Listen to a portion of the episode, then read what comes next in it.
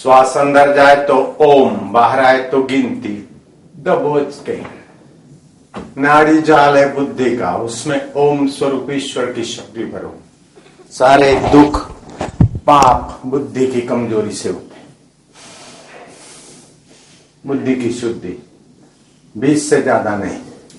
फिर आगे गर्दन दबोच दो, ओम एक, ओम दो, ओम तीन, बीस।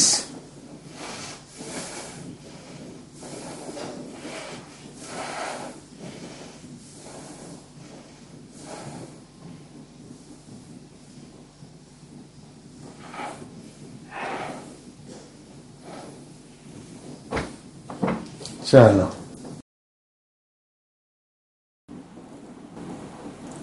एक होता है पाना, दूसरा होता है जानना।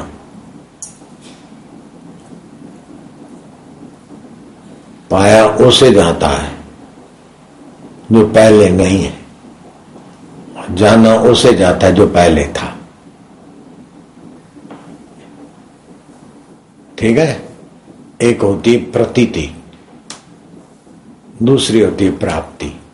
तो दुनिया की चीजों की प्रतीति होती है कि हमें ये मिल गया, ये मिल गया, ये मिल गया। जैसे स्वप्न में प्रतीत होता है ये मिल गया, ये मिल गया, ये मिल गया। आंख खुली तो कुछ भी नहीं, ऐसे ही बोलते बेटा मिल गया, पत्नी मिल गई, ये मिल गया, वो मिल गया। आंख बंद हुई तो कुछ भी नहीं। दूसरी होती है प्राप्त की प्राप्ति, जो पहले प्राप्त है खाली उसको खोजा तो मिल गया। तो पहले था, जो पहले था खाली भूल के कारण पता नहीं चलता था। तो परमात्मा हमारा आत्मा होकर पहले बैठा है, अभी है, बाद में रहेगा। बेटा पहले नहीं था, शरीर भी पहले नहीं था, दुनिया का कोई धन दौलत पहले नहीं था। जो पहले नहीं था वो बाद में भी नहीं हो गई। अच्छा हाँ, जिसके जीवन में सत्संग नहीं है वो नेता नहीं है, मजदूर है बेचारा, रीता हो जाएगा। वो सेठ नहीं है, मजदूर है।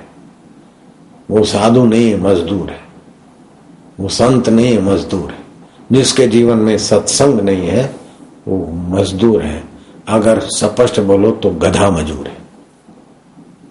जैसे गधा मजदूरी वाले को क्या है, श्रम तो ज्यादा है और मिलता कुछ भी नहीं, जो मिला वो टिकेगा नहीं।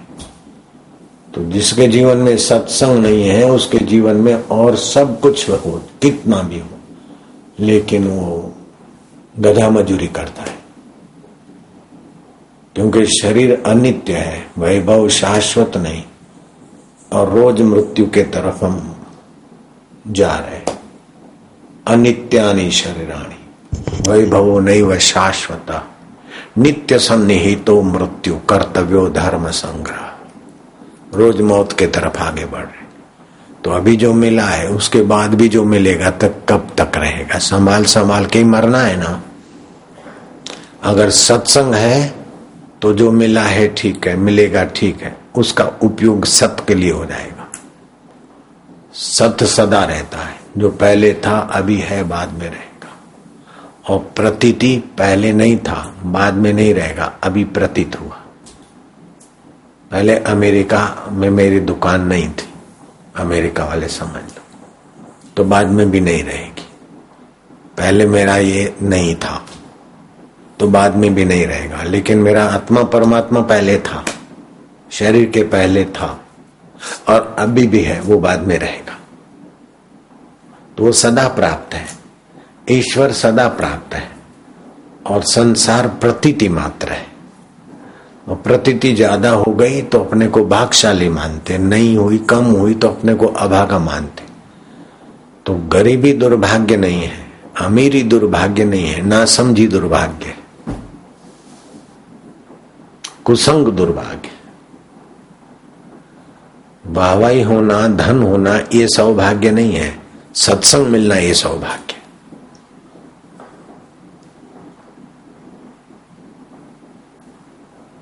तो प्रतीति जो है वो दो प्रकार की होती है।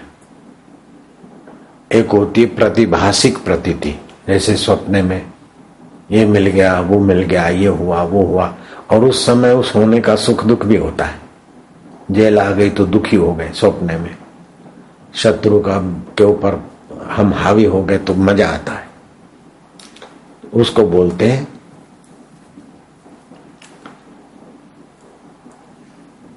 प्रतिभासिक सत्ता। दूसरा जागृत में बेटा हुआ, आज्ञाकारी बेटा है, मधुर भाषिणी और पतिव्रता के गुणों से, सज्जनता के गुणों से संपन्न स्त्री है, शरीर स्वस्थ है, ठीक ठाक सब है। तो यह है व्यवहारिक जगत में अच्छी प्रतीति। बेटा तो है लेकिन आज्ञा नहीं मानता है, तो बेटा है कि नहीं। व्यवहार जगत में उसको पुत्र मानना बेवकूफी है। शिष्य तो है लेकिन आज्ञा नहीं मानता, तो उसको शिष्य भी नहीं माना जाता है। ऐसे शरीर है लेकिन बीमारी है, धन है लेकिन टेंशन है, तो ये दुखद प्रतीति है। और अनुकूल है तो सुखद प्रतीति।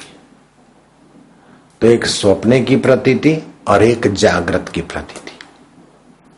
तो इस स्वप्ने की सत्ता प्रतिभासिक सत्ता और जागृत की जो प्रतीति है उसको व्यावहारिक सत्ता बोलते। तो व्यावहारिक प्रतीति और प्रतिभासिक प्रतीति, ये दोनों प्रतीतियां जिस परमात्मा चैतन्य जहां से मैं उठता है उसकी सत्ता से होती। तो वह चैतन्य मैं मैं सत्य है, लेकिन स्वप्न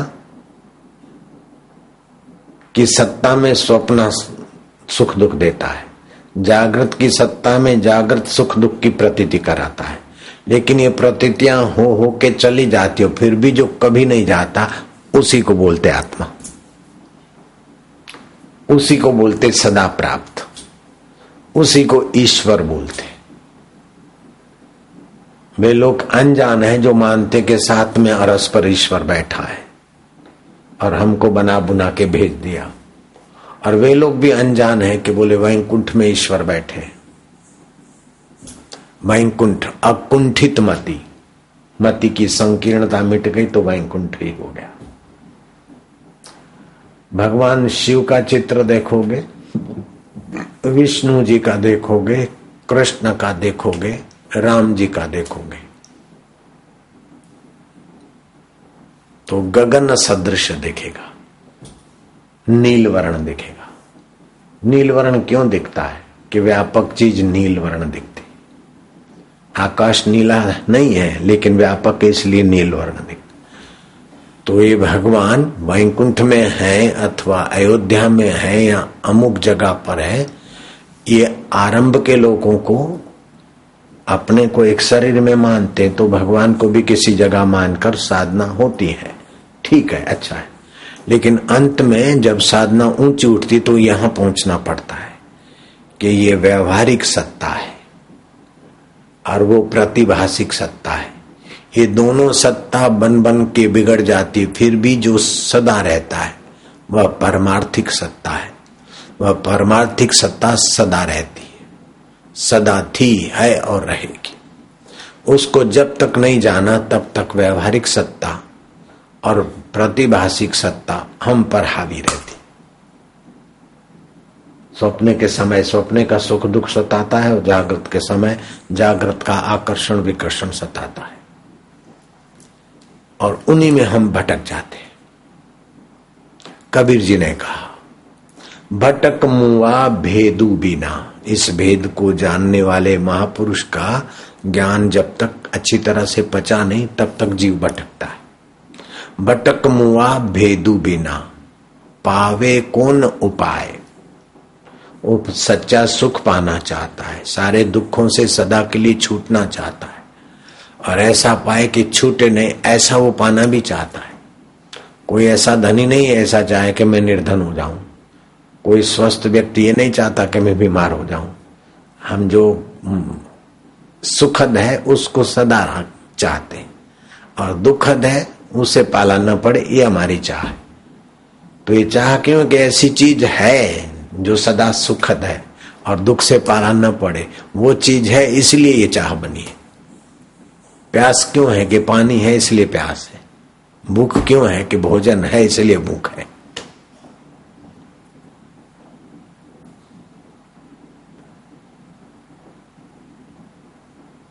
तो कभी दुख न आए, दुख से पाला न पड़े और पूर्ण सुख रूप हो, वह है परमार्थिक सत्ता।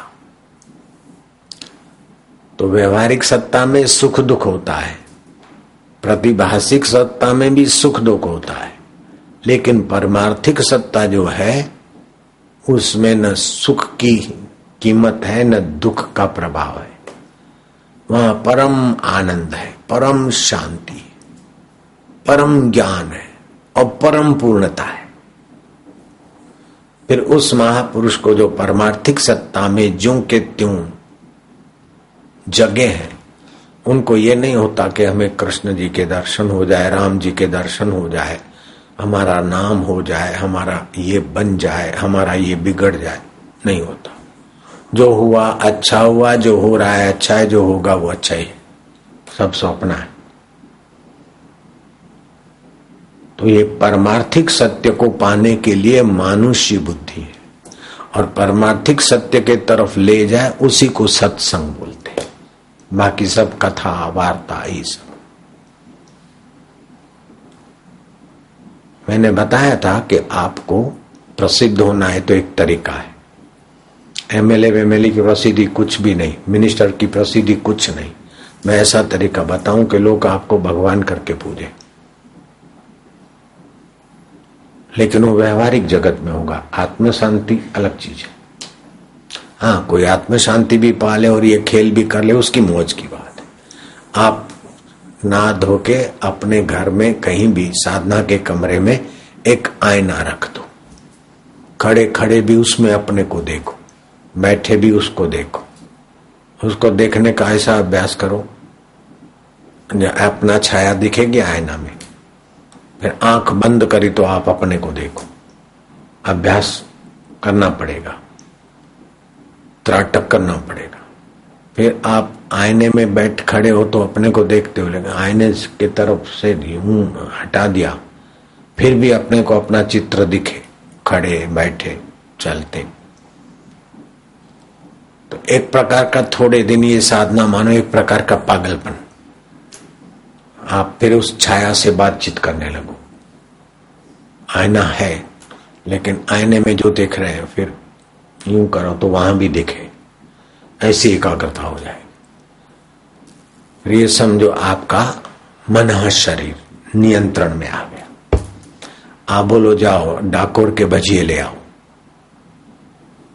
यूं करोगे, मन में सोचोगे और यूं करोगे, डाकोर के भजिए आ जाएंगे।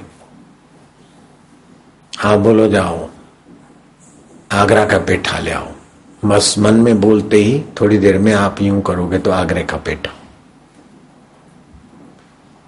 जयपुर का जयपुर से करेले का अचार ले आओ, जयपुर में मिलता है, आ गया। जोधपुर से गुंदे का अचार ले आओ, गुंदानो अचार, मोटा गुंदानो, आ गया। समझो आप उस विद्या में सफल हो गए। फिर आप अपना गोदाम बना के रख दो पास में, कंकु की डब्बी, रिंग और कोई चीजें। कोई भी भक्त आया, भभूत या जो भी कुछ आपकी मौज की बात है तो उसको बोलो कि क्या चाहिए, कंकु चाहिए, रिंग चाहिए। फिर आप लो लो। जब जयपुर से आ सकता है तो पास में ही गोदाम में मेरे रहने के स्थान पर ही सामान पड़ा है, तो भक्तों को राजी करने वाला भी यहाँ से प्रसाद देता हूँ। यूं करके प्रसाद दूं तो लोग तो समझेंगे अरे बापू जी ने तो बर्फी बना के दे दी, लेकिन बर्फी पास में रखी है, कैसे आई वो विद्या हम जानते। बापू तो जो चाहो मन चीज इसी प्रसाद ही देते थे, ये दे देते, अरे उसको वो दे दिया, कोष्ठ शुद्धि यूं करके दे दिया, उनको तो ये दे दिया, उनको ये दे दिया। अरे भाई, तो लोग इससे प्रभावित हो जाएंगे, लेकिन प्रभावित होंगे तो व्यवहारिक सत्ता में उलझते रहेंगे ना। परमार्थिक सत्य से वो लोग भी रह जाएंगे और हम अगर जाएंगे तो जाएंगे, नहीं तो कुछ भी नहीं। जो चमत्कार से प्रभावित हो जाते, सत्संग का मूल्य नहीं जानते। मैं देखो ऐसे किसी की भी कैटेसाइज में नहीं मानता हूं, वो भी अपनी जगह पर अच्छा है, ठीक है, धन्यवाद, थैंक्स। लेकिन ईश्वर प्राप्ति का मार्ग कुछ निराला है। स्वामी विवेकानंद गए थे, मनोवांछित चीज देने वाले किसी ऐसे उपासक के पास, तो उन्होंने अखबारों में सुना था कि अमेरिका में उनका नाम, शिकागो में धर्म सभा को संबोधित करके आए, तो बड़ा नाम था। तो स्वामी विवेकानंद गए तो बोला, अच्छा तुम आए, कैसे क्या है? बोले आप तो चमत्कार करते, जो भी मांगो देते, तो हम कुछ मांगेंगे तो हाँ हाँ के मांग लो। तो किताब में लिखा है कि मैंने जो जो मन में आया सीजनली, बिना सीजन के फल मांगे। तो जहां यहाँ सीजन नहीं है वहां दूसरी जगह सीजन है, या कहीं पड़ा है, वो सब उस साधु ने यूं आकाश में हाथ घुमा के मेरे को दे दी। और मैं लेके रखता गया, एक बड़ा हॉल था, हॉल का एक कोना एक ढेर बन गया। लेकिन भाइयों, आध्यात्मिक जगत के आगे इसकी कोई कीमत नहीं। तो ये व्यवहारिक जगत में है। जैसे स्वप्न में आपका मन जैसा जैसा चाहता है बनाता है तो मिल जाता है ना, हरिद्वार जाए, ये जाए, वो जाए, तो कितना फटाफट हो जाता है। वो प्रतिभासिक सत्ता है, और इसमें कुछ व्यवहारिक सत्ता में ही करना होता है। लेकिन ये दोनों स्वप्न की नाई पसार हो जाएगा।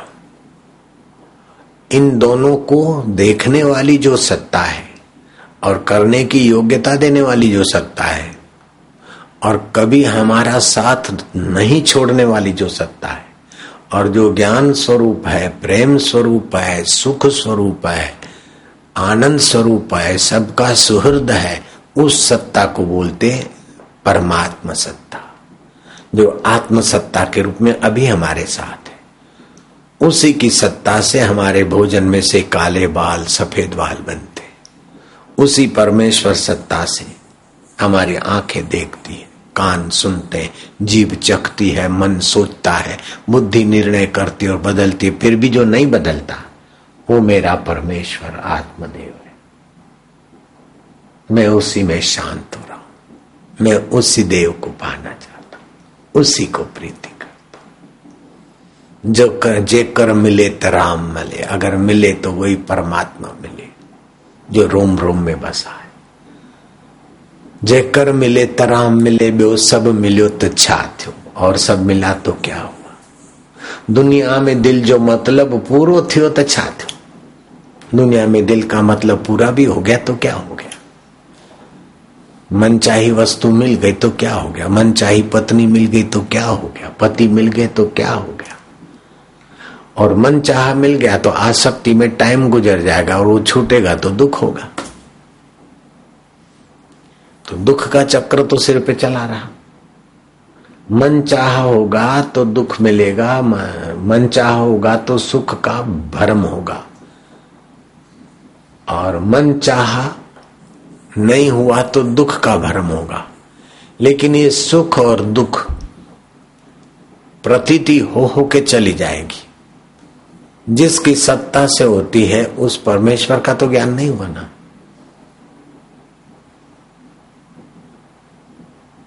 ईश्वरो सर्वभूतानां हृदय से अर्जुन तिष्ठति, वह ईश्वर सबके हृदय में, सबका अपना आत्मा होकर बैठा। भ्राम्यंती सर्वभूतानि यंत्र रूढ़ानी माया। आप राजधानी में बैठे तो उसी की स्पीड से आप जा रहे, लोकल में बैठे तो उसी की स्पीड से जाते, साइकिल पे बैठे तो उसी ढंग से जा रहे, जहाज में बैठे जिस दिशा के तो उधर जा रहे। ऐसे आप मन के साथ बैठे, बुद्धि के साथ बैठे, चिंता के साथ बैठे, तामस के साथ बैठे, रजस के साथ बैठे, ऐसे ऐसे आप भागे जा रहे हैं। अपने परमेश्वर के साथ बैठे वो बाढ़ भागशाली है, आ धन भागी। मन के साथ तो अपन बैठे रहते हैं, बुद्धि के साथ भी बैठते हैं, बॉडी के साथ बैठते हैं। तो मैं लेडीज हूँ, मेरा नाम माया कड़वाणी है, मैं विधायक हूँ। बॉडी के साथ बैठे बैठे मैं नानक राम की बेटी, तो शरीर के साथ बैठी। मैं बापू की बेटी हूं, तो भावना के साथ बैठी। मैं हैप्पी हूं, तो सुख की कल्पना के साथ बैठी।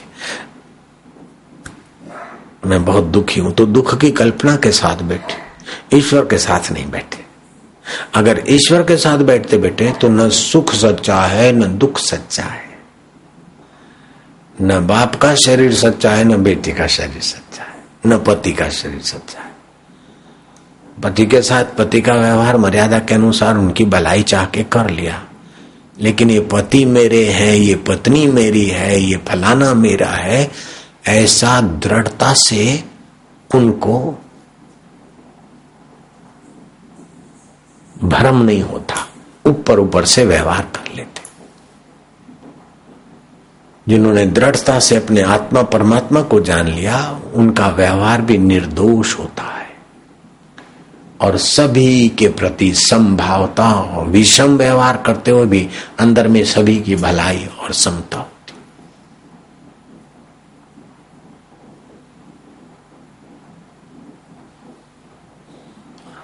जैसे आसमान में बादल हुए, बरसात हुई, आंधी चली, तूफान चला, कहीं बाढ़ आई, कहीं कुछ हुआ, कहीं खेत लहराए, लेकिन वो महाकाश को कोई घाटा पड़ता है या फायदा होता है? महाकाश जो कहते हैं और सब आकाश में होता है। बरसात भी आकाश के अंदर, बाढ़ भी आकाश के अंदर, सूखा भी आकाश के अंदर, खेत भी आकाश के अंदर, लेकिन आकाश निर्लेप। आकाश सबको ठौर देता है, लेकिन सब उथल पाथल होने से भी आकाश में कुछ नहीं होता। आकाश भी अधिक सूक्ष्म वो परमात्मा सत्ता है, ज्यों के त्यों है। उसी में ये व्यावहारिक और प्रतिभासिक सत्ताएं चलती और वो परमार्थिक सत्ता है।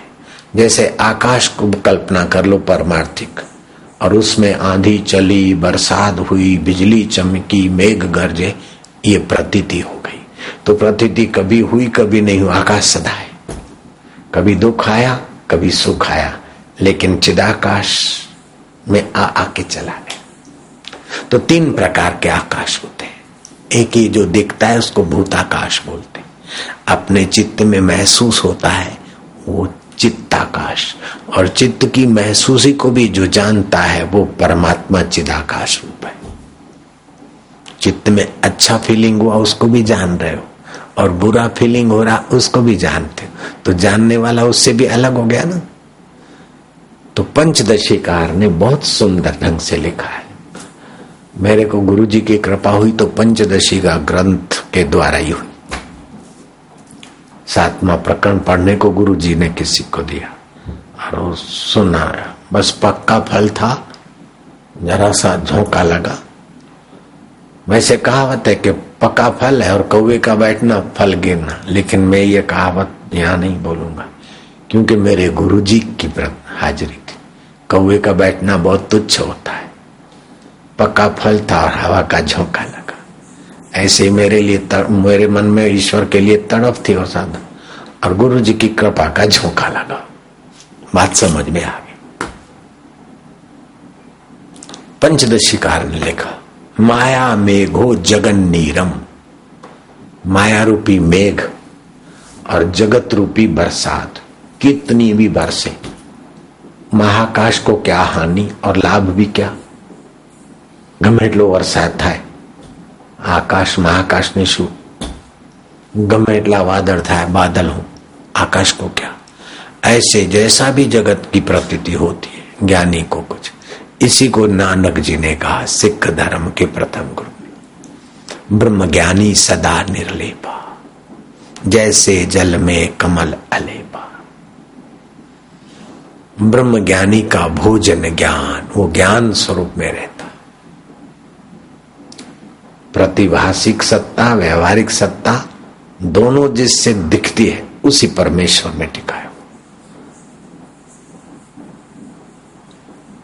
ब्रह्मज्ञानी सदा निर्लेपा, जैसे जल में कमल अलेपा।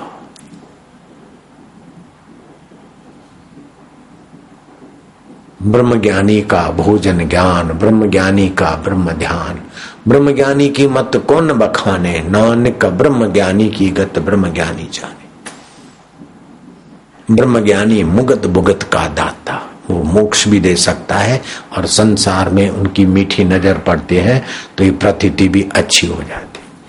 ये कनु भाई वो कनु भाई थे जो यहाँ दस हजार रुपये महीने कमाने की, पांच हजार कमाने की भी व्यवस्था नहीं थी, बेचारे को अमेरिका जाना पड़ा। बापूजी आशीर्वाद करो अमेरिका जाऊं। अमेरिका गए और अमेरिका गए तो ऐसी हालत थी कि हाउस का किराया भरना भी कनु भाई के लिए मुश्किल हो रहा था। फिर हमारे सत्संग में उन्होंने प्रसाद निधार की व्यवस्था की, सेवा की तो भगवान को जच गया। अब बेचारा सेवा करे थे पति पत्नी स्मिता ने है। अभी तो टनाटन है, कॉरपोरेशन का मालिक, अपना बिजनेस कॉरपोरेशन बनाया, नौकर चला रहे हैं, साल में दो बार आ जाते इधर। लेकिन ये प्रतीति है बेटे कि पांच हजार न तक कमा सकता है ना, नहीं कमा सकते। अभी दो लाख डेढ़ लाख रुपए वाले नौकर हमारे यहाँ काम कर रहे हैं, लेकिन है सभी ये प्रतीति। अपने आत्मा को नहीं जाना तो कोई हल्का स्वप्न आया तो कोई बड़ा स्वप्न आया। पहले पांच हजार की आमदनी नहीं थी ऐसा स्वप्न था, अभी डेढ़ लाख रुपए वाले नौकर काम कर रहे हैं ये स्वप्न है, लेकिन बीत रहा है ना। जैसे स्वप्न रैन का तैसा ये संसार।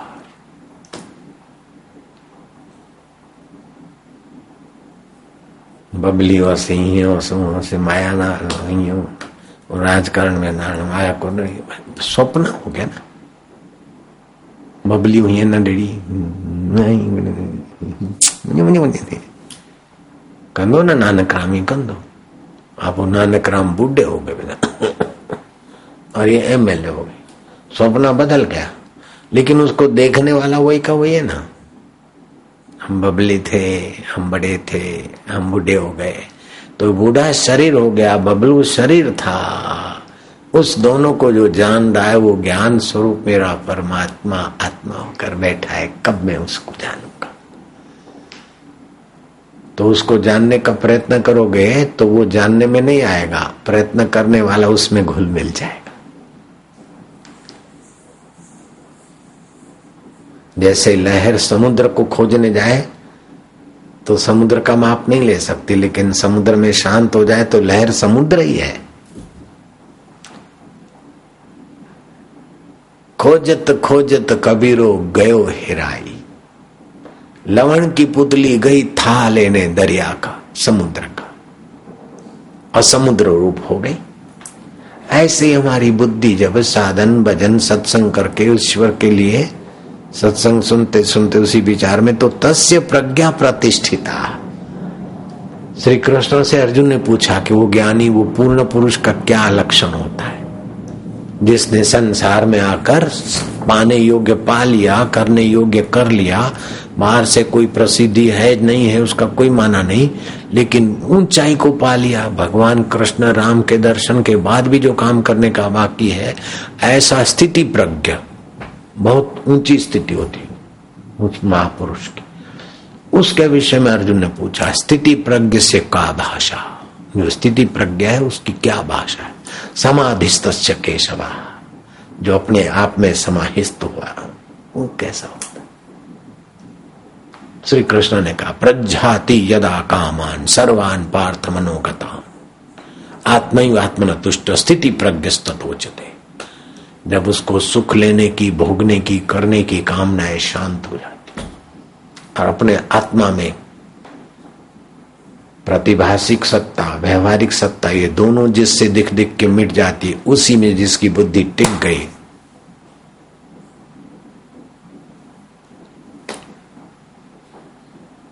ऐसा पुरुष देवताओं का आदरणीय हो जाता है। यक्ष गंधर्व किन्नर ऐसे ब्रह्मज्ञानी के दर्शन करके अपना भाग्य बना लेते, और आम मनुष्य भी ऐसे संत के दर्शन करके अपनी किस्मत के रंग बदल देते। ऐसी ऊंची चीज है, उस चीज को पाना बहुत ऊंचा है। उसके आगे ये आईने के आगे खड़ा रहकर ये ले आओ वो ले आओ, वो बहुत छोटी चीज है।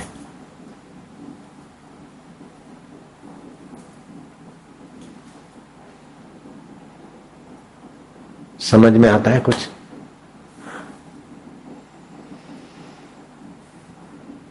तो जे कर्म मिले तो राम मिले, अगर मिले तो प्रभु तुम मिलो, तुम्हारी प्रीति हो जाए।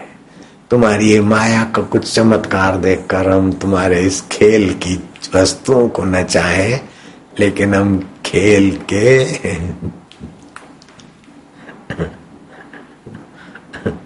आप खिलाड़ी भी नहीं है और आप खेल भी नहीं है, आप जो है आप ही जाने महाराज।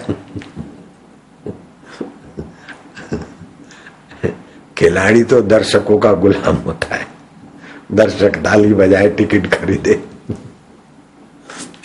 और खेल देखने वाले भी खिलाड़ियों के गुलाम होते कि खिलाड़ी खेले तब उनको सुख मिले। महाराज आप न खेल है न खिलाड़ी है, आप क्या है आप ही जानते हैं, हम क्या है वो भी आप जानते।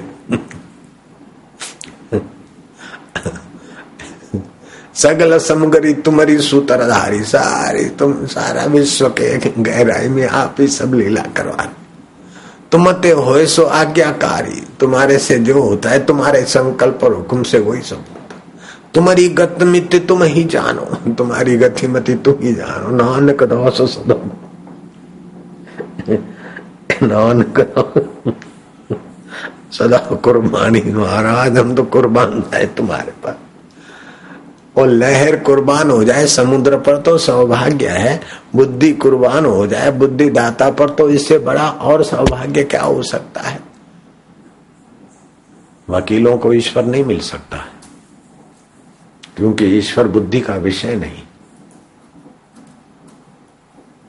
अगर ईश्वर बुद्धि का विषय होता तो वकीलों के काले कोट की जेब में ही होता ईश्वर। अमीरों को भी ईश्वर नहीं मिल सकता। अगर अमीरों अमीरी का ईश्वर विषय होता तो अमीरों की तिजोरी में होता ईश्वर बंद। सुंदरियों को भी ईश्वर नहीं मिल सकता है, नहीं तो सुंदरियों के पर्स का शिकार हो जाता मेरा प्रभु। पहलवानों को भी ईश्वर नहीं मिल सकता, नहीं तो पहलवानों के बगल में होता, उठ बैठ कराते। और सभी को मिल सकता है। पहलवान पहलवानी का गर्व छोड़े, वकील बुद्धि का गर्व छोड़े, अमीर अमीरी का गर्व छोड़े, गरीब गरीबी की दीनता छोड़े। बस प्रभु तेरे है, हम गरीब है नहीं, नहीं हम अमीर है ना, हम वकील है नहीं, हम साधु महाराज है बापू जी ना महाराज। ये गलती हम नहीं करते। हम बड़ी साधना किए थे, अरे रात को ऐसा करते ऐसा करते। एक बात हो बैठे इसमें ध्यान लगा कि लोग हमको चोर डाकू समझ के आ गए, डेढ़ सौ दो सौ आदमी हथियार लेकर। हम खड़े होकर यूं देखे तो इधर हो गए उधर हो गए। ऐसी मैंने साधना की महाराज, कुछ भी नहीं है ये तेरी प्राप्ति के आगे, दो दो कोड़ी का भी नहीं है कुछ। ए तो तू जिसको वरण करता है महाराज, तू जिसको चाहता है ना उसी के हृदय में प्रकट होता है महाराज। अब हम तो तुझे चाहे इतनी हमारे में अक्कल नहीं है, थोड़ी बहुत करते, बाकी तू हमारा हाथ पकड़ ले महाराज, तेरी शरण है। बस धन की शरण होकर लोभी बन जाते, बुद्धि की शरण होकर बुद्धिमान हो जाते, बुद्धिजीवी बुद्धि बेच बेच के जी रहे बेचारे। कपट की शरण लेकर तो प्रेत योनियों को प्राप्त होते, भोगों की शरण तो भोगी बनकर खोखले हो जाते। लेकिन महाराज जो तुम्हारी शरण आता है वो तुम मैं हो जाता है। महाराज मुझे अपनी शरण ले ले प्रभु, तुम मुझे अपनी शरण में रखा। गुरुदेव दया कर दो मुझ पर, मुझे अपनी शरण में रहने दो।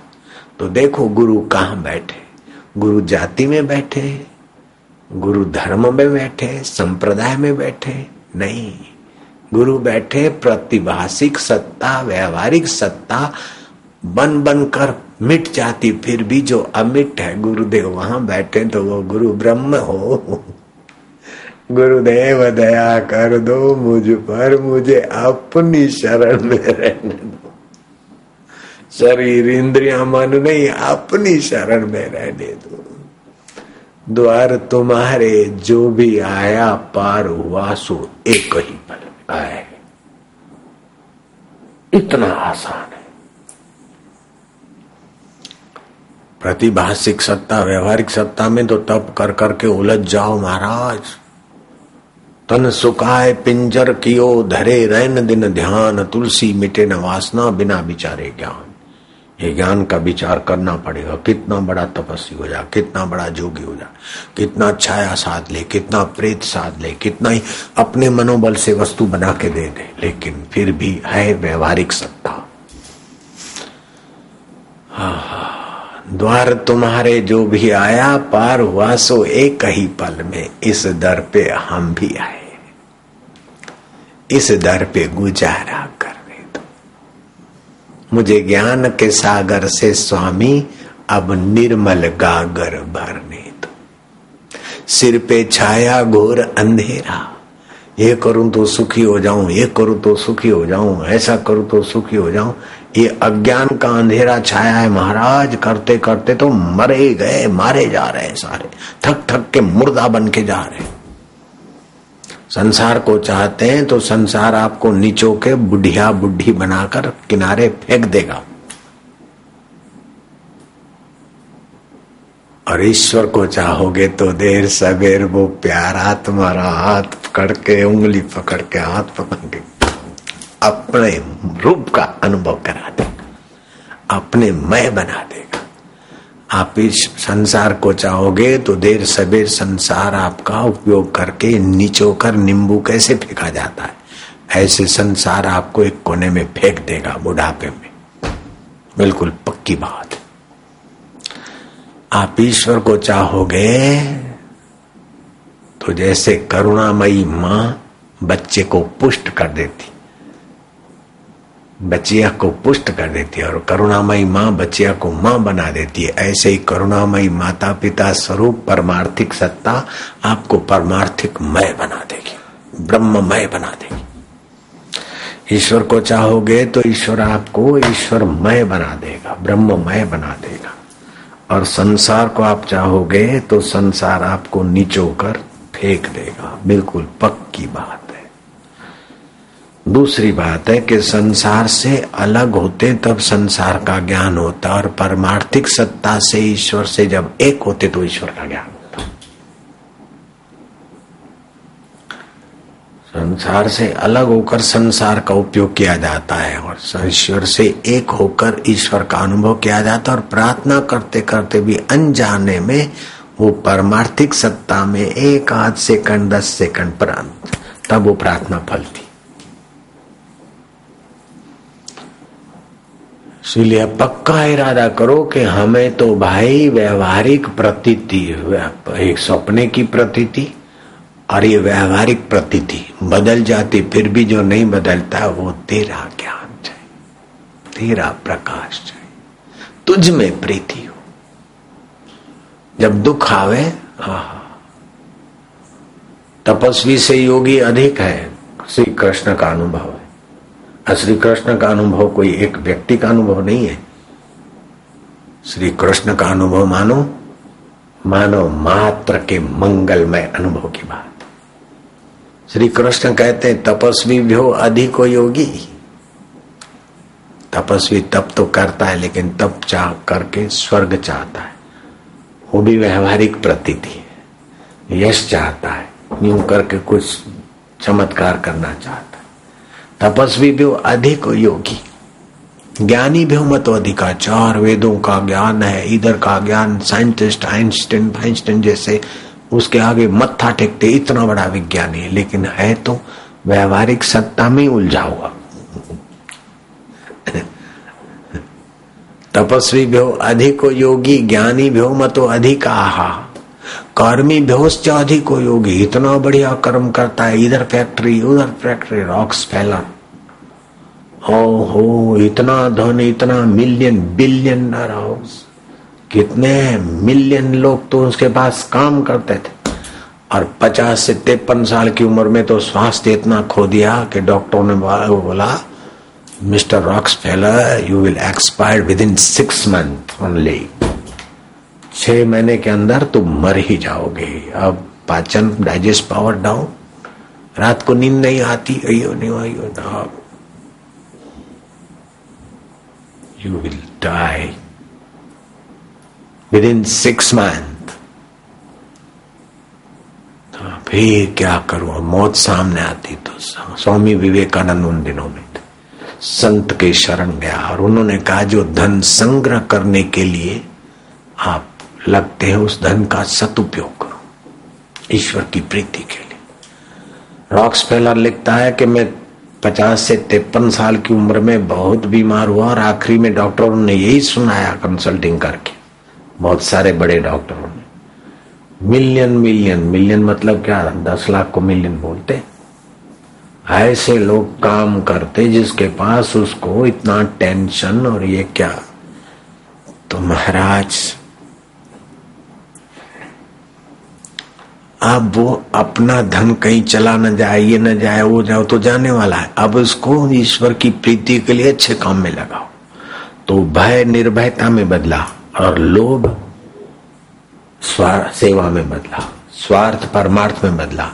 रॉक्सफेलर लिखते हैं कि मैं तिरपन साल में मर जाने वाला व्यक्ति आज तिरानवे साल की उम्र में तुम्हारे स्कूल का चीफ गेस्ट होकर मैं भाषण दे रहा हूं। ये सत्संग का प्रभाव है, जीवन जीने का ढंग है।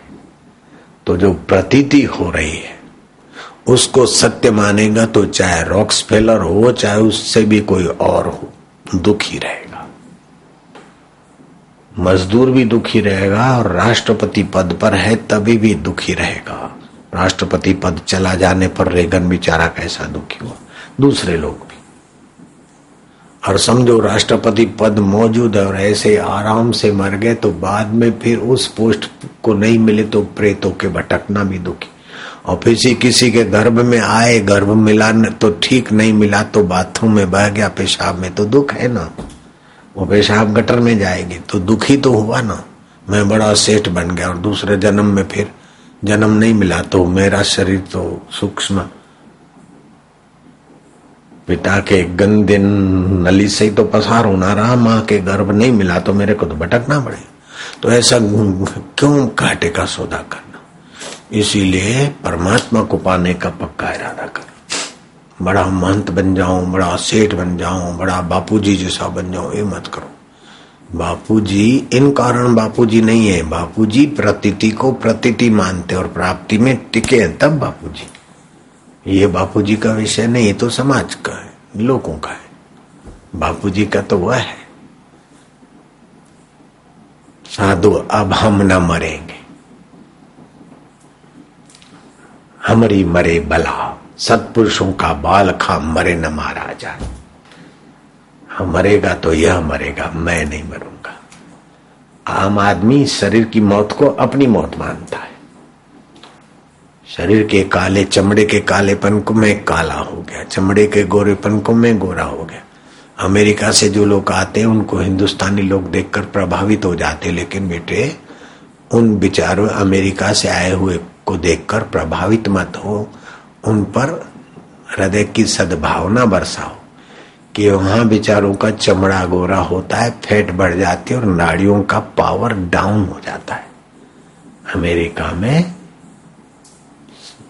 भोगी वाइब्रेशन इतने हैं खाने पीने के, तो जितना जीभ चंचल उतना काम इंद्रिय के द्वारा, लीकेज प्रॉब्लम, सेक्स, ये वो, तो नाड़ियां दुर्बल्य। अमेरिका के इलाके में नाड़ी दौर्बल्य अधिक, यूरोप अमेरिका नाड़ी दौर्बल्य और चेहरा टिप टाप, और यहाँ गर्मी है, क्लाइमेट है ऐसा, तो शरीर जरा काला पतला दिखेगा लेकिन नाड़ी मजबूत हिंदुस्तानी की। इसीलिए अमेरिका का आदमी आएगा तो यहाँ उनको पानी भी हजम नहीं होता, बोटले लेके घूमते, और यहाँ वाला जाए वहां तो दूध भी हजम, पानी भी हजम, लक्कड़ पत्थर हजम। हिंदुस्तानी कहीं भी सेट हो जाता है लेकिन अमेरिका वाला जहां तहां सेट नहीं हो सकता। जरा सा गर्मी पड़ी तो एसी चला दी, जरा सा सर्दी ज्यादा हो तो हीटर चला दिया। तो रोग प्रतिकारक शक्ति नहीं और शरीर बॉडी ही सब कुछ है, प्रतीति ही सब कुछ है, ऐसा जीते बेचारे। तो अमेरिकन लोग आए तो उनको देखकर आप ये नहीं समझना कि बड़े सुखी है, नहीं नहीं, प्रतीति में बड़े बेचारे खोए हुए हैं। और जो सत्संग करता है उसको चाहे खाने को ठीक ठाक नहीं हो, रहने को झोंपड़े में से चंद्रमा के किरण आते हैं, भजन करता है तो मंजीरे बजाने के झांझ, पत्थर के दो टुकड़े झांझ तुकाराम मारा, पत्थर के झांझ बना बजा रहे हैं, क्योंकि वो पैसा नहीं है झांझ खरीदने का। छह आने में मिलते थे उस समय, आठ आने में झांझ वो नहीं थे, तो पत्थर के झांझ बजाते थे। विठ्ठला विठ्ठला पांडुरंगा विठ्ठला, इकडम तिकडम काय कराचा विठ्ठल विठ्ठल बोला माझी माऊली माझा कन्या। छत्रपति शिवाजी ने धन दौलत अशरफियों के थाल भर के भेजे, बोले महाराजा इनमें कोई सहार नहीं है, तो मेरे को बिच्छू जैसे लगते, ये तो तुम ही रखो, लेकिन याद रखना तुम भी इनको अपना नहीं मानो, भगवान में मन लगाओ तो मुझे खुशी होगी। तुम ये मुझे दोगे घोड़े और ये जो थाल और हीरे भर के भेजे, मेरे को ये नहीं चाहिए, मेरे पास भले रहने को झोपड़ा ठीक से नहीं है, मंजीरे तो, लेकिन जो पांडुरंग है उसकी चाबियां मेरे पास रहती, विट्ठल की कुंजियां मेरे पास रहती, हृदय से ध्यान की दासी।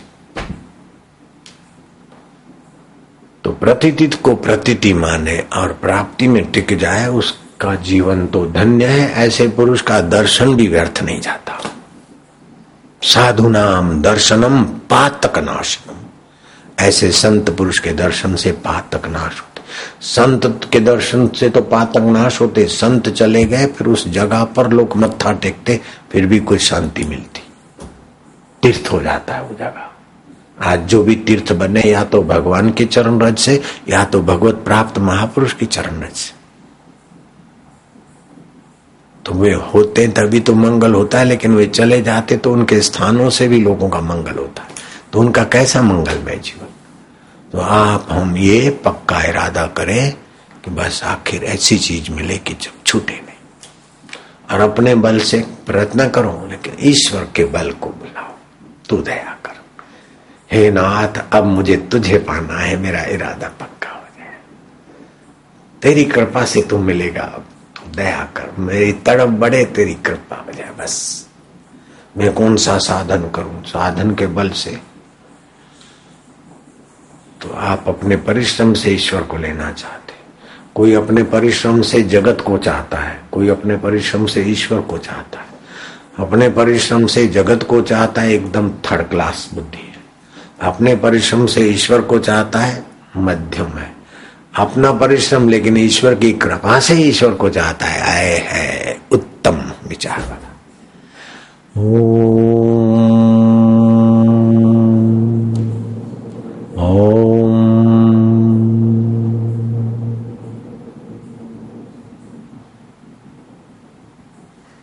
गुरुदेव दया कर दो मुझ पर, मुझे अपनी शरण में रहने दो, बुद्धि की मन की संसार की नहीं, अपनी शरण में। द्वार तुम्हारे जो भी आया पार हुआ सो एक ही पल में, इस दर पे हम भी आए हैं, इस दर पे गुजारा करने दो, चाहे तिरा दो चाहे डुबा दो,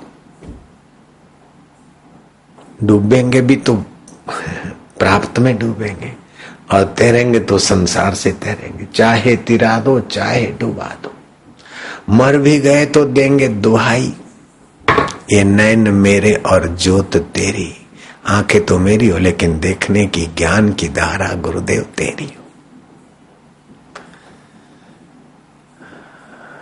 सिर पे छाया घोर अंधेरा सूझत नाही राह कोई, ये नैन मेरे और ज्योत तेरी, इन नैनों को भी बहने दो, विरह के आंसू बहाओ, ईश्वर तुम कब मिलोगे। टाल आवी गई पण हजी कोश का बाड़ा ना छूटे तो क्या रहे छूट से। હાલ આવી ગઈ, પણ ઈશ્વર તારા માટે કર્મ નહીં કરીએ તો પછી શું કરીશું? सिर पे छाया घोर अंधेरा सूझत नाही राह, कोई ये नैन मेरे और ज्योत तेरी, इन नैनों को भी बाने दो। गुरुदेव दया कर दो मुझ पर, मुझे अपनी शरण में रहने दो। ये नाव मेरी और हाथ तेरे, मुझे भवसागर से तरने दो। नाव मेरी है लेकिन हाथ तुम्हारी सत्ता से चले। नजरें बदले तो निजारे बदलेंगे, किश्ती ने बदले रुख तो किनारे बदलेंगे। हमारी नजर नश्वर पर है तो निजारे नश्वर मिलेंगे, हमारी नजर तुझ पर है तो निजारे शाश्वत के मिलेंगे। मेरे यार मेरे प्रभु, इरादा कर लो ईश्वर प्राप्ति का तो किश्ती ने रुख बदला तो किनारे बदलेंगे, नजर बदली तो निजारे बदलेंगे, किश्ती बदलेगी रुख तो किनारे बदलेंगे। ओ नारायण नारायण नारायण, ऐसे दिन कब आवेंगे कि संसार सपना है, सपने तुल्य देखूंगा। सुख और दुख को देखकर मैं समता के साम्राज्य में रहूंगा, ऐसे दिन कब आए? प्रतीति को प्रतिभाषिक और व्यवहारिक प्रतीति को प्रतीति मानकर, प्रतीति जिनके आगे आ आकर बदल जाती, फिर भी जो नहीं बदलता है उसमें मैं कब आराम पाऊंगा मेरे राम? मारा वालुड़ा मुझा बाजारा साईं, माजी माउली मेरे अल्लाह, ओ मेरे रब, ये मारा ठाकुर जी, बढ़िया बाप जी रे। तू तो दिन दुखियो रे तारे, तू तो गरीब रे उगारे, मु तो आयो थोरे द्वारे महाराज, बड़ो सावलिया सेठ हरी जे। कैसे भी करके आप पुकारो, इनमें दो चार बार तो चिल्लाओ, सचमुच में आ जाए तो गनीमत है। झूठ मूठ में भी भूत भूत तो भूत का भ्रम हो जाता है, और भगवान तो सचमुच में ही है। भगवान ही हमारे थे, हैं और रहेंगे। पति पत्नी दोस्त मिलकत ये तो प्रतीति मात्र है। अगले जन्म की पत्नी दोस्त मकान चावल कहाँ गए? चीटी बने होंगे तो दस पांच चावल में ही मानते होंगे हमारी मील चलती है। अब इस दस पांच टन में लगेगा हमारी मील, फर्क क्या पड़ता है? प्रतीति। हमारा तो ईश्वर था, है और रहेगा बस।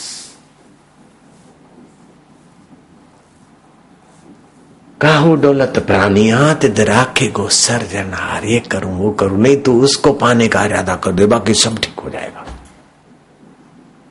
एक साधे सब सदे, सब साधे सब जाए। अब एक थोड़ी सी विनोदी बात, विनोद भी जरूरी। चेले ने कहा, गुरुजी हम यात्रा करने को जाए थाए, तुम्हारी सेवा करते रहे दुनिया भर भर मां, आप कछु दई दो गुरुदेव, हमें मांगना ना पड़े। आप जैसे बड़े सिद्ध पुरुष के चेले बा, कैसन मांगे, ऐसा कुछ दई दो कछु हमारा को जरा यात्रा में मिलता रहे। गुरु ने एक का खींच दिया, बोले जा बेटा, एक रुपया रोज बिना मांगे मिलेगा। कोई पांच दे देगा पांच दिन का, कोई दो दे देगा, समझो तू मांगेगा नहीं। महीने के तीस रुपए का खर्चा बहुत हो गया हो जाने गया, तो करीब करीब उसको महीने में तीस रुपए दक्षिणा मिल जाती और गुजारा कर। लेकिन सब ऐसे ही मुफ्त में मिला और गुरु की निगरानी रही रही और सुविधा मिलने लगी। मन हो गया हरामी, गुरु की छाया के बिना मन हरामी हो ही था, हो ही था हम कहता। दूसरे किसी संत के पास गया, बोले कैसे गुजारा होता? बोले हमारे फलाने गुरुजी।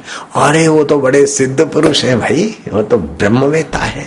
कैसे? हाँ ठीक हो ना ब्रह्मचारी? बोले हाँ ठीक तो है महाराज, गुरुजी ने तो एक का कर दिया है, अब तीस रुपए की एवरेज आती, आप भी कम नहीं है, हम तो आपको भी गुरुजी मानते, आप जरा कुछ कर दीजिए। बोले एक का तो कर दिया ना तुम्हारे गुरुजी ने? बोले हाँ। बोले लाओ मिंडी हम दही देता है, अब महीना का तीन सौ रुपया आई था, खाई था, दान पुण्य करी था, वाह वाही होई था, लेकिन शांति और भजन नियम टूटे सका था, छोड़े सका था, नियम नियम छूट गया और मन चढ़ रहा।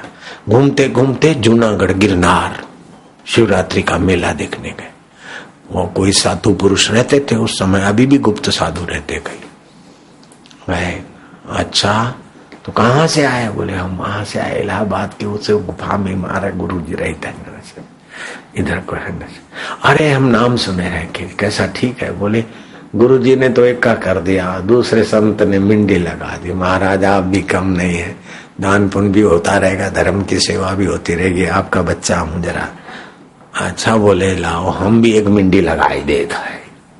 महाराज अब तो एवरेज तीन हजार की हो गई। अब जैसी प्रतीति बढ़ी ऐसी मन बुद्धि मोटी हो जाती है। आई एम समथिंग, मैं भी कुछ हूं। वीआईपी लोगों से ये बहुत बड़ी मुसीबत हो जाती। जितना कुछ मान सम्मान मिलता है, आई एम समथिंग में बेचारे उलझ जाते। फिर वो समथिंग लेके संतों के पास जाते तो संत भी उनकी समथिंग को तुमकी मार के रवाना कर देते। बोले अपना ग्राहक बनेगा ही नहीं, क्यों सिर खपाना। अरे छो, अरे भाई आप तो बहुत बड़े। हाँ भाई हाँ चलो, उसको जो खुराक चाहिए वाह भाई का दे दिया, जाओ छुट्टी। ये अमृत तो शिष्यों को मिलता है, वीआईपीओ को नहीं मिलता। जयराम जी के अभी ये तो वीआईपी होके बैठे होते तो नहीं मिलता है, अभी शिष्य होके बैठी देवी। गुरु जी के पास गया, पांच सौ रुपये धर दिए। गुरु जी आपका हमारा, अब हमको छुट्टी कह दो, दो सौ रुपया में लाख नहीं होगा, हम पांच सौ धारित है। अब हम अपना अपने ढंग से अपने ढंग से रहेंगे, घर में रह के भजन करेंगे। गुरु जी देखा कि बुद्धि भ्रष्ट हो गई है चेले की। बोले बेटा क्या हुआ? तो बोले ऐसा ऐसा, आप तो रोज का सौ रुपया मिलता है, ऐसा है। गुरु जी ने वो कागज जरा दे दो, तो दिखाए कागज। गुरु जी ने देखा कि हाँ, एक तो हमार है और ए मिंडवा ए दुई दूसर के है, हम एक एक करी था, देख ले। अब जाए बेटा तू मौज करिए। अब एक का तो हट गया, अब बात है जहां जाए वहां धक्के मिले था, एक का तो हट गया। इक्के ते सब होत है, सब ते एक ना होई। सारी मिंडिया मिला तो एक नहीं बनेगा, और एक है तो कितनी भी मिंडिया लगाओ तो और बढ़ जाए। ऐसे उस एक परमात्मा से ये दो नेत्रों की मिंडियों की वैल्यू है, दो कानों की मिंडियों की वैल्यू है, दो नथुनों की वैल्यू है, ये मुखड़े की वैल्यू है, दो नीचे के हॉल है उनकी भी वैल्यू उस एक चैतन्य सत्ता के कारण। एक कहते सब होता है, सब ते एक न होई, हम कही था उल्टी खोपरी। वहां बात ये मिले ये मिले वो मिले। तीन सत्ताएं होती है। एक प्रतिभाषिक सत्ता होती है, जैसे सपने में प्रतीत हुआ, ये हो गया वो हो गया, आंख खुली तो कुछ नहीं। दूसरी ये व्यवहारिक सत्ता है, हम मंच पे बोल बैठे हैं, आप वहां बोल रहे हैं सुन रहे हैं, ये व्यवहारिक सत्ता है। तीसरी होती तात्विक सत्ता, वास्तविक सत्ता, आत्म सत्ता। तो प्रतिभाषिक सत्ता सपने जगत में ही सच्ची लगती है। उस समय शेर आता है तो डर लगता है, उस समय बीमारी होती है और डॉक्टर आते तो डॉक्टर की बात सुनना करना, इंजेक्शन ये वो सब एहसास होता है। सपने की शादी में जो कुछ शादी का होता है माहौल, उसका सुख दुख भी होता है, लेकिन प्रतीति मात्र है, उसको प्रतिभाषिक सत्ता बोलते। ये दूसरा है व्यवहारिक सत्ता। ये दोनों सत्ता जहां से सत्ता पाती वो है तात्विक सत्ता। तात्विक सत्ता सत्य है, प्रतिभाषिक सत्ता स्वप्न में, व्यवहारिक सत्ता यहां मिथ्या है। ये सब बदल जाती है। बचपन का बचपन, ए डाया ऐसा पुकारा था तुमको, डीआईजी कईयों ने पुकारा था, अभी मैं पुकार सकता हूं। पुत्र की नाई शिष्य पुत्र के बराबर होता, लेकिन आइए व्यवहारिक सत्ता है। लेकिन वो डाया डाया भाई हुए, डाया जी साहेब हुए, बंजारा साहेब हुए, ये व्यवहारिक सत्ता में परिवर्तन हुआ। लेकिन परमार्थिक सत्ता वही थी, जो डाया नाम सुना था उसी ने अभी डाया जी सुना, उसी ने साहब सुना, उसी ने डीआईजी सुना। और ये डीआईजी पद नहीं रहेगा, फिर भी सुना जिसकी सत्ता से वो पद कभी मिटेगा नहीं। जो मिटेगा नहीं उसको जानना ही मनुष्य जीवन है। दक्ष आरम प्रचल प्रहार सिद्ध, ये सब व्यवहारिक सत्ता में, लेकिन बदल गया। इसको जानने वाला अभी नहीं बदला। इसी को नानक जी ने कहा, मन तू ज्योति स्वरूप, तू सबको जानने वाला चैतन्य, अपना मूल पहचान। ये इंद्रियों में, शरीर में, बाहर के संबंधों में इतना उलझ मत कि जो काम करने के लिए मनुष्य जीवन मिला था वो नष्ट हो जाए। गला डूब व्यवहार में थे छत्रपति शिवाजी, फिर भी समय निकाल के समर्थ रामदास के चरणों में जाते।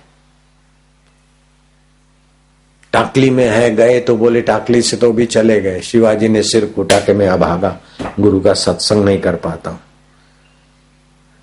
फिर घोड़ा दौड़ाया कि वो आश्रम में है, तो आश्रम में इंतजार किया। बोले वो तो पीछे आए थे और पीछे के दरवाजे दो तो सुबह ही चले गए, आप इंतजार करते शाम में। तो बोले इतना बढ़िया आश्रम कैसे बना? समर्थ जी तो जान बोले ये आपके राजकोष से ही बनाए, मंत्रियों ने भेजे पैसे, और ये सारे धर्मशाला और मंदिर और सीताराम का मंदिर सब मार्बल का, ये सब आपके राजकोष से बना। शिवाजी को संतोष हुआ, चलो के मंत्री ने धर्म की सेवा तो की, लेकिन मैं अभागा अभी तक गुरु जी से वो तत्व ज्ञान नहीं पाया जिसको पाने के लिए मानुषी बुद्धि मिली है, वो ही नहीं पाया। और लोग मेरे को शिवाजी और छत्रपति कहते क्या राख है, ये तो जल जाने वाला है। जो इसके पहले था अभी है, मरने के बाद रहेगा, उसको नहीं पाया तो फिर क्या पाया। वो टाकली में नहीं मिले, उधर नहीं मिले, ऐसे करते करते समर्थ जी चाफल में, कोंडवाला की गुफा में, वहां फिर गए, राजकाज संभाल के कोंडवाला की गुफा में गए। ये मैं प्रमाण सर बात बोलता हूं, इसी नावल की कथा नहीं है, शास्त्रीय बात बोल रहा हूं। समर्थ चाफल में, कोंडवाला की गुफा में, प्रतापगढ़,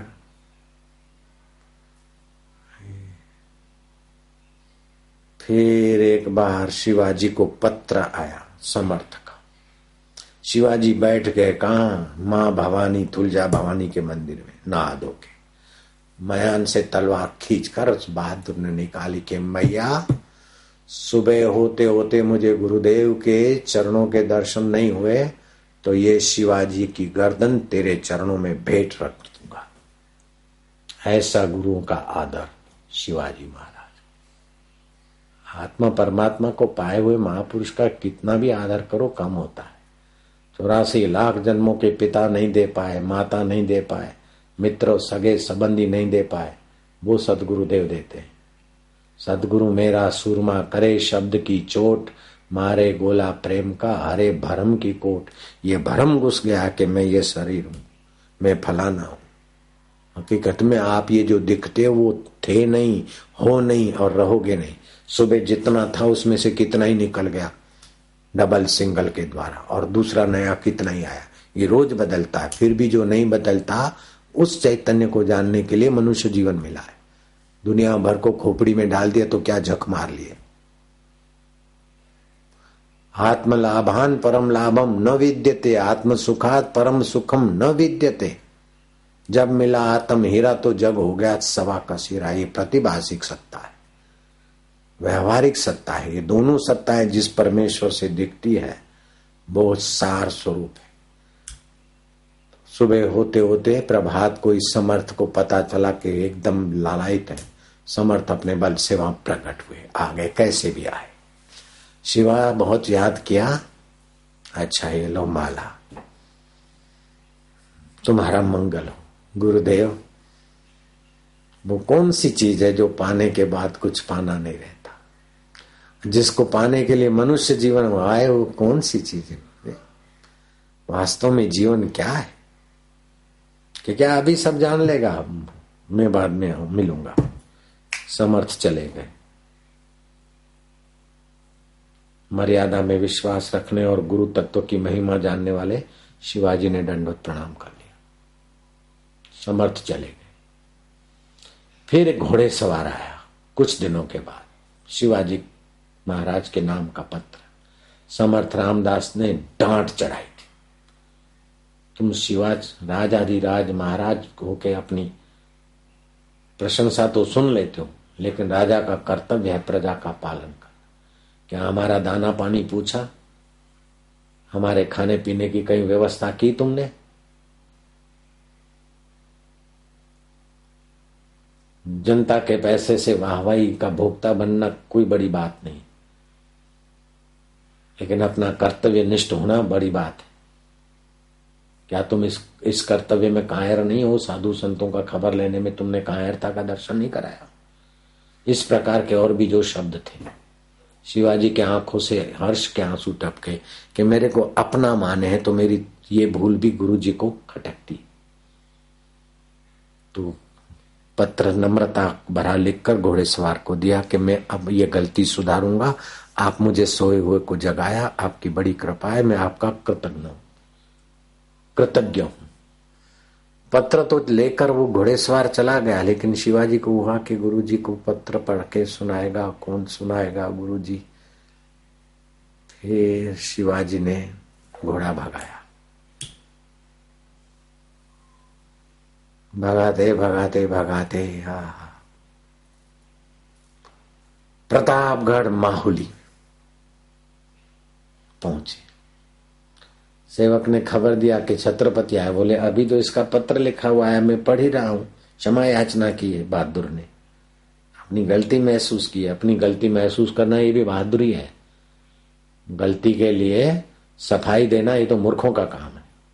बहादुर अपनी गलती बताने वाले का धन्यवाद करता है और मूर्ख आदमी गलती बताने वाले का ही गला पकड़ता है। जो भी अधिकारी या जो आपका असिस्टेंट सफाई मारे तो समझो कि वो विकास के दरवाजे बंद कर दिए। साहब એવું છે ને, સરકારી નોકરોમાં લગભગ એવું જ હોય છે। हमारा आदमी कोई सफाई मारता मैं कहता हूं सरकारी नौकर है, आश्रम का आदमी नहीं।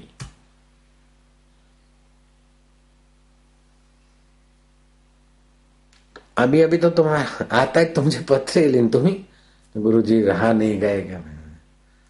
अच्छा बैठो, जलपान किया, पत्र गुरु जी ने पढ़ा, संतोष हुआ। राय पाए जी क्या चाहते हो? गुरु जी वास्तविक जीवन क्या है? बोले वास्तविक जीवन शिवा ये जो दिखता है ना, ये तो व्यवहारिक जीवन है। सपने में भी दिखता है वो प्रतिभासी जीवन है। वास्तविक जीव वास्तविक जीवन की सत्ता से व्यवहारिक और प्रतिभासी की प्रतीतियां होती है। बचपन बदल गया ना, उस समय बचपन वास्तविक लगता था, फिर जुआन हुए तो जुआन वास्तविक लगता है, फिर बाल सफेद आए थोड़े तो वो ये वास्तविक नहीं है, प्रतिभासिक जीवन है। वास्तविक जीवन कुछ और है, उसको पाने के लिए मनुष्य जन्म हुआ है। तो गुरुजी उसको कैसे पाए? बोले बेटा सतर्कता। कोई भी सुख और दुख का परिणाम अपने चित्त में क्या होता है, दुख किसको होता है, सुख किसको होता है, इच्छाएं कहां होती है, सतर्कता खोजो। अच्छा आप जाओ। बोले गुरुजी सतर्कता, थोड़ा और भी कृपा करो। बोले जागरूकता, सुख के भोक्ता मत बनो, दुख के भोक्ता मत बनो, दुख और सुख में जागरूक बनो, तब वास्तविक जीवन में जाओगे बेटे। गुरुजी वास्तविक जीवन में जाना तो चाहता हूं, क्या करना चाहिए? बोले जाओ फिर आते रहना, क्या एक दिन में सब सीखना है क्या? बोले कृपा हो जाए, बड़ी शांति मिलती। बोले जिज्ञासा, जहां से मैं मैं मैं उठती उसकी जिज्ञासा, मैं दुखी दुखाकार वृत्ति आई, मैं सुखी सुखाकार वृत्ति आई, फिर भी जो नहीं बदला उसकी जागरूकता। शिवाजी महाराज को ये हुआ। ऐसे करते करते सत्संग सुनते, जिज्ञासा, प्रयत्न, विचार, शिवा त्याग, गुरु जी क्या त्याग। फिर गुरु जी ने बताया कि अहंता का त्याग, ममता का त्याग, ऐसे से त्याग। अपना यश है तो उसमें बड़प्पन का त्याग, और बड़ों के आगे आप सानिध्य लेते हैं तो दोष मिटते हैं। तो निर्दोष होना है तो अपने में निर्दोषता के अहम का त्याग, आदि आदि। समझते समझते आए हाय, मैं तो शिवाजी को धन्यवाद दूंगा, उनकी जननी को धन्यवाद। गला डूब व्यवहार में रहने वाले शिवाजी ने आत्म साक्षात्कार कर लिया। जो राजा जनक को हुआ था वो शिवाजी ने किया। शिवाजी राजा थे, उसके लिए मुझे आदर नहीं है, लेकिन शिवाजी जिज्ञासु थे, शिवाजी गुरु भक्त थे, और शिवाजी ने समर्थ की कृपा को अच्छी तरह से पचाया। इसलिए मैं शिवाजी के लिए मेरे हृदय में बहुत प्यार है। मैं तो कहाँ ब्रह्म परमात्मा की चर्चा और वहां मैं शिवाजी महाराज शिवाजी महाराज किसी राजा महाराजा के हम मुर्दों की कथा नहीं करते, लेकिन शिवाजी जीवित है, अपने जीवन को जानने वाला पुरुष। ईश कृपा बिन गुरु नहीं, गुरु बिना नहीं ज्ञान, गुरुवर गुरु बिना नहीं ज्ञान, ज्ञान बिना आत्मा नहीं गावई वेद पुराण, ज्ञान बिना आत्मा नहीं गावई वेद।